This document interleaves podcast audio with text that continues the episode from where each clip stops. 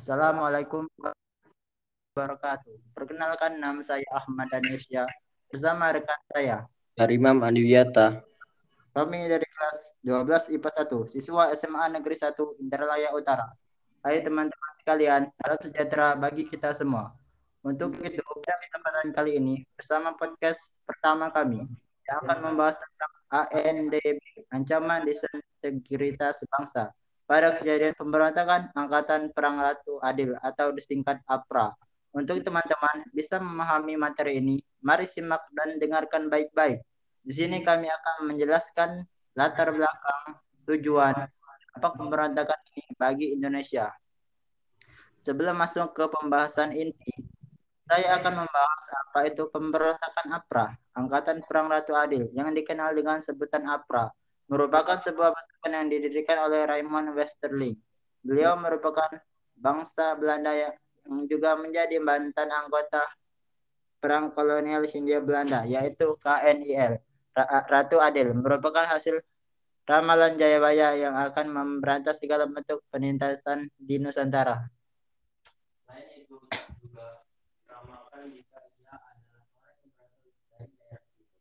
Latar belakang pemberontakan APRA terdapat beberapa faktor yang melatar belakangi terjadinya pemberontakan Ratu Adil di Indonesia. Faktor-faktor faktor tersebut antara lain adalah satu, Angkatan Perang Republik Indonesia Serikat. Terbentuknya APRA berawal dari APRIS, yaitu Angkatan Perang Republik Indonesia Serikat. APRIS sendiri memiliki anggota yang terdiri atas gabungan tentara KNPL, Belanda, dan TNI. Sebenarnya, keadaan tersebut juga membuat mereka kesulitan, sebab di antara KNPL dengan TNI pernah berseteru. Ketika peperangan mewujudkan kemerdekaan negara Indonesia, oleh karena itu, lahirlah kaum reaksioner dalam jumlah yang cukup banyak. Mereka adalah elemen-elemen APRIS yang cenderung mendukung federalisme bangsa Indonesia atau kurang suka dengan TNI dan NKRI. Dua, hasil konferensi meja bundar. Hasil dari konferensi meja bundar atau yang dikenal dengan KMB menjadi salah satu titik awal terjadinya pemberontakan APRA.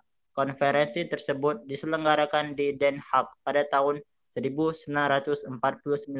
Konferensi ini menghasilkan gagasan yang cukup menghebohkan, yaitu adanya rencana akan dibubarkannya negara Republik Indonesia Serikat atau disingkat RIS.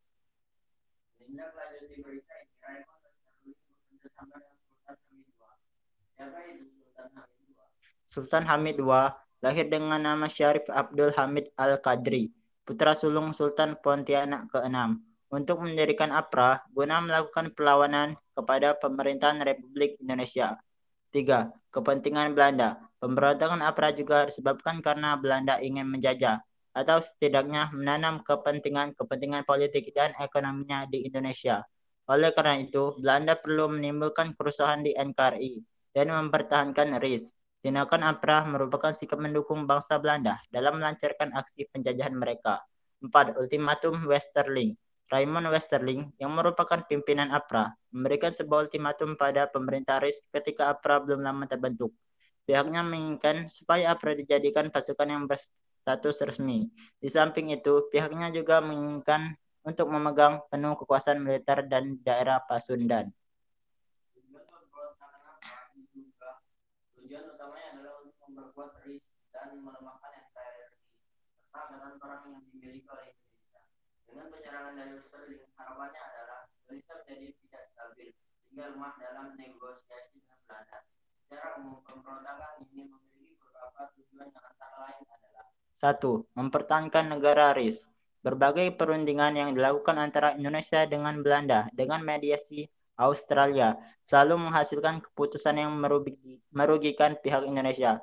APRA mengakui bahwa keberadaannya merupakan bagian dari negara Indonesia Federal. Itulah mengapa APRA dapat memasuki wilayah Indonesia dan berhasil menundukkan satu di antara beberapa negara bagian pada saat itu.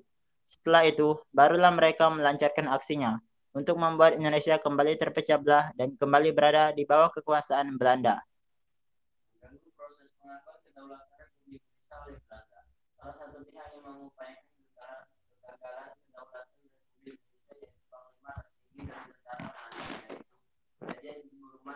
Presiden. Pihaknya selalu menghalangi proses diakuinya Indonesia sebagai negara yang berdaulat. berakhirnya kedaulatan Republik Indonesia diakui oleh Belanda tepatnya di tanggal 27 Desember 1949. Pada saat itu, Indonesia sudah menjadi negara yang berbentuk republik dan telah lepas dari bentuk negara federal. Tiga, Mempertahankan adanya tentara APRA sebagai tentara Pasundan. Ada banyak pula pahlawan yang gugur dalam medan peperangan tanpa dikenal oleh masyarakat. Bertempatan dengan sidang PPKI yang terakhir, yaitu di tanggal 22 Agustus 1945, Indonesia memiliki rencana untuk membentuk sebuah pasukan tentara. Orang-orang yang bergabung dalam APRA merupakan mereka yang tidak mematuhi kriteria untuk menjadi aktif. Itulah mengapa pasukan APRA berusaha supaya Indonesia tetap berbentuk negara federal, sehingga keberadaan mereka tetap dapat dipertahankan. Salah satu hal yang dilakukan APRA yaitu melakukan penyerangan kepada divisi Siliwangi, Siliwangi pada tahun 1950, di mana tujuan utama yang ingin dicapai yaitu agar APRA menjadi tentara di Pasundan. Sekian podcast dari kami. Untuk perhatiannya kami ucapkan terima kasih. Wassalamualaikum warahmatullahi wabarakatuh.